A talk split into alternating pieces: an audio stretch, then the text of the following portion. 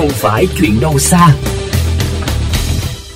Quý vị thân mến, theo báo cáo của IQ Air, trong năm 2021, nồng độ bụi mịn PM2.5 tại Việt Nam cao gấp 4,9 lần mức độ không khí đảm bảo của WHO, xếp hạng thứ 36 toàn thế giới về ô nhiễm không khí. Hai địa phương có chất lượng không khí kém nhất là Hà Nội và thành phố Hồ Chí Minh. Ô nhiễm không khí được ví như sát thủ thầm lặng, ảnh hưởng tiêu cực đến sức khỏe con người. Trong những ngày gần đây, nhiều nơi khu vực phía Nam xuất hiện lớp sương mù dày đặc.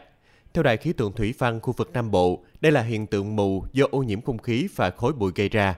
Ông Cao Nguyên Khang, người dân thành phố Hồ Chí Minh cho biết. Khá hơi ngợp, ngợp ngạt. Thì ờ, sáng thì nó hơi ờ, ấy chút mà chưa chưa khoảng ờ, tầm 9 giờ mấy 10 giờ nó hơi ngạt, ngạt lắm. Trước tình trạng ô nhiễm không khí diễn biến ngày càng nghiêm trọng ở thành phố Hồ Chí Minh, các chuyên gia sức khỏe đã lên tiếng cảnh báo người dân về nguy cơ nhiễm các bệnh liên quan đến đường hô hấp, đặc biệt là những người có bệnh mãn tính như viêm xoang hay hen suyễn. Bác sĩ chuyên khoa 2 Nguyễn Quang Tú, Phó trưởng khoa mũi xoang Bệnh viện Tai Mũi Họng thành phố Hồ Chí Minh chia sẻ. Thì khi mà bản thân thì cũng có thể với những vi trùng nó khu trú rồi thì có thể khi mà gặp cái thời tiết hoặc là gặp những cái môi trường mà không tốt thì nó có thể nó khởi phát những cái bệnh lên hoặc là trường hợp khi mà mình tiếp xúc nhiều đó, thì cũng có thể là một cái bệnh lý nó sẽ phát hiện một đột cấp theo bác sĩ chuyên khoa 2 khu Minh Thái, phó trưởng khoa tai thần kinh, bệnh viện tai mũi họng thành phố Hồ Chí Minh, không khí ô nhiễm có thể làm trầm trọng thêm bệnh rối loạn dị ứng và các bệnh về đường hô hấp khác.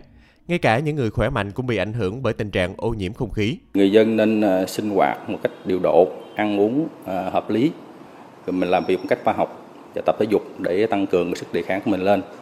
À, và đồng thời nếu mà mình có bất kỳ một cái à, cái cái biểu hiện về bệnh lý tai mũi họng thì nên mình đến cơ sở y tế gần nhất để mình khám và điều trị để phòng ngừa các biến chứng nguy hiểm. Theo báo cáo của Liên Hợp Quốc, trung bình mỗi năm, thế giới có khoảng 7 triệu người chết sớm do ô nhiễm không khí, ảnh hưởng đến sức khỏe của con người và tăng trưởng kinh tế. Với khoảng 92% người dân không được hít thở không khí sạch, gây thiệt hại cho nền kinh tế toàn cầu 5.000 tỷ đô la. Biện pháp phòng tránh nhiễm bệnh do nhiễm không khí mà các chuyên gia khuyến cáo, Trước hết là người dân cần tránh những hoạt động ngoài trời hoặc phải trang bị bảo hộ để hạn chế tiếp xúc lâu dài với không khí bị ô nhiễm.